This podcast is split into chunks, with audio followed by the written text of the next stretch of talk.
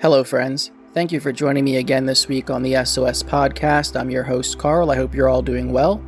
Today's scripture comes from the book of Romans, and I'll be starting in verse 15. These are the words of Paul. He says, What then? Shall we sin because we are not under law but under grace? Certainly not. Do you not know that to whom you present yourselves slaves to obey, you are that one's slaves whom you obey? Whether of sin leading to death or of obedience leading to righteousness. But God be thanked that though you were slaves of sin, yet you obeyed from the heart that form of doctrine to which you were delivered. And having been set free from sin, you became slaves of righteousness. I speak in human terms because of the weakness of your flesh. For just as you presented your members as slaves of uncleanness, and of lawlessness leading to more lawlessness, so now present your members as slaves of righteousness for holiness. Yesterday, I had the fortune of going to a social event where I ran into some people who I haven't seen in a number of years.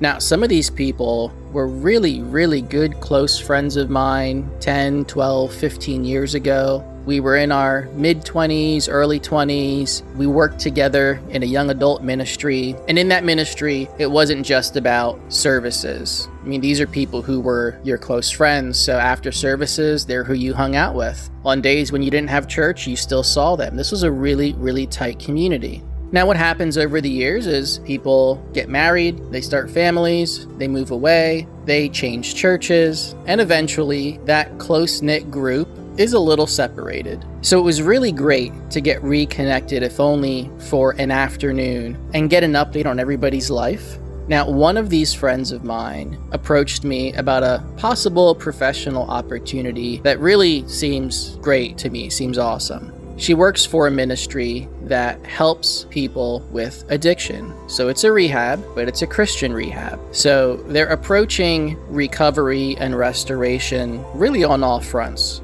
It's not just a matter of getting someone off of a certain drug or helping them stop drinking, but it's also about fixing them spiritually, getting them restored to the Father.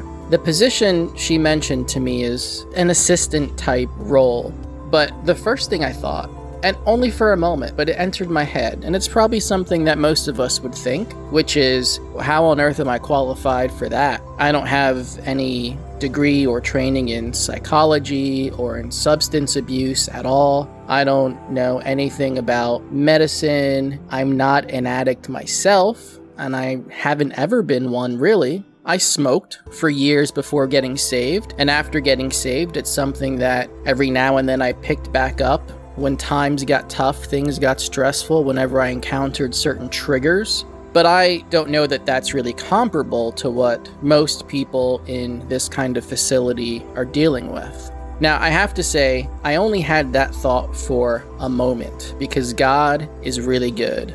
Right after I thought, hmm, how would I be qualified to do this? God showed me something, which is that anyone who used to be a sinner but who is now a saint knows about addiction. Were we not addicted to our flesh, addicted to sin before we encountered Jesus Christ? Were we not slaves to sin, slaves to our flesh? The scripture tells us that. We were slaves to our flesh. We're now slaves to righteousness instead of sin. We've changed. It's like we went to spiritual rehab.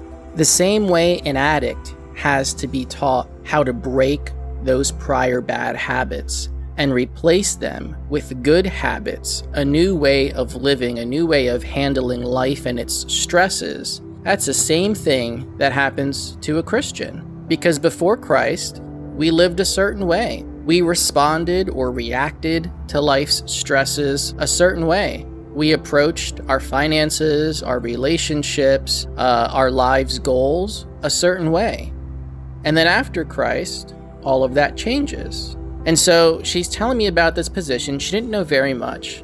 And I started to think to myself, well, ministry wise, I feel like I'm completely qualified to help people, to talk to them about Jesus through this transformation they're going through. But addiction wise, I feel like I definitely can speak about that because we're all there in recovery. So, why does a person relapse? Well, a person relapses because they encounter a trigger in life, and perhaps they were shown how to deal with this without their addiction, without their substance, but perhaps times are really, really tough. So this trigger happens, and all of a sudden, they forget their tools. Or it's just too strong, and they decide, well, you know what? The only way I know how to deal with this problem is to have a drink. How many times does a Christian go back to his or her sin, like a dog returning to its vomit? How many times do we encounter triggers in life and we know the correct spiritual response to that trigger, to that temptation, because that's what it is, right? Addicts are tempted to go back to their substance. We are tempted to go back to our sin. And we may know better. We may have all the tools. We may have been saved for decades and we know the right way to respond to that trigger. Yet we don't. Yet we relapse. Yet we have to seek forgiveness because we've fallen. We're in recovery. That's this whole process of working out your salvation with fear and trembling. That's recovery from addiction to sin and the flesh, from following that which we know only leads to destruction, and those around us know only leads to destruction. If you've ever had a loved one who has some substance issue, you know what it's like to watch them destroy themselves with that drug or that alcohol or whatever it is they're addicted to. And you know better, and you think to yourself, well, they know better too. Like they this person has to see that this is just ruining their life. They're not getting anything out of this all they're doing is going backwards and going backwards and going backwards. And for a really serious addict, there's an intervention that has to occur. And why does that occur? Well, because people are thinking this person is literally on the road to destruction. This is someone whose whose body won't be able to take this abuse anymore. Someone who's going to die if they don't get help. And that's where we were. We were on the road to eternal separation from God on the road to destruction. Before the spiritual intervention, however it happened, that got us next to Jesus, to see Him, to meet Him face to face, and to give ourselves to Him, to break the bonds of that addiction. When I encounter someone who's trying to live a clean life, yet being tempted to go back to that substance, I don't see them any differently than one of us who's trying to lead that good and holy life in the spirit, constantly fighting temptation from the flesh, constantly fighting the desire to live and act in the flesh. It's the same thing. And quite honestly, substance abuse is only from the devil. It's only from an evil place. He's trying to get us to be slaves to anything but God, to anything that will lead to our destruction. So now I'm kind of fired up for this opportunity, and I'm hoping that it's something that actually comes to fruition because I'm starting to see addicts in a different way.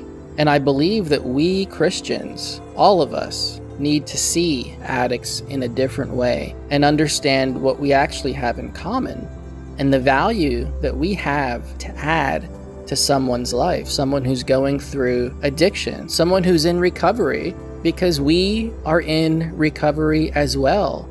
It may be a little different, but it's kind of still the same. This week's song inspiration is an oldie but a goodie. It's a song I Don't Want to Go by Avalon.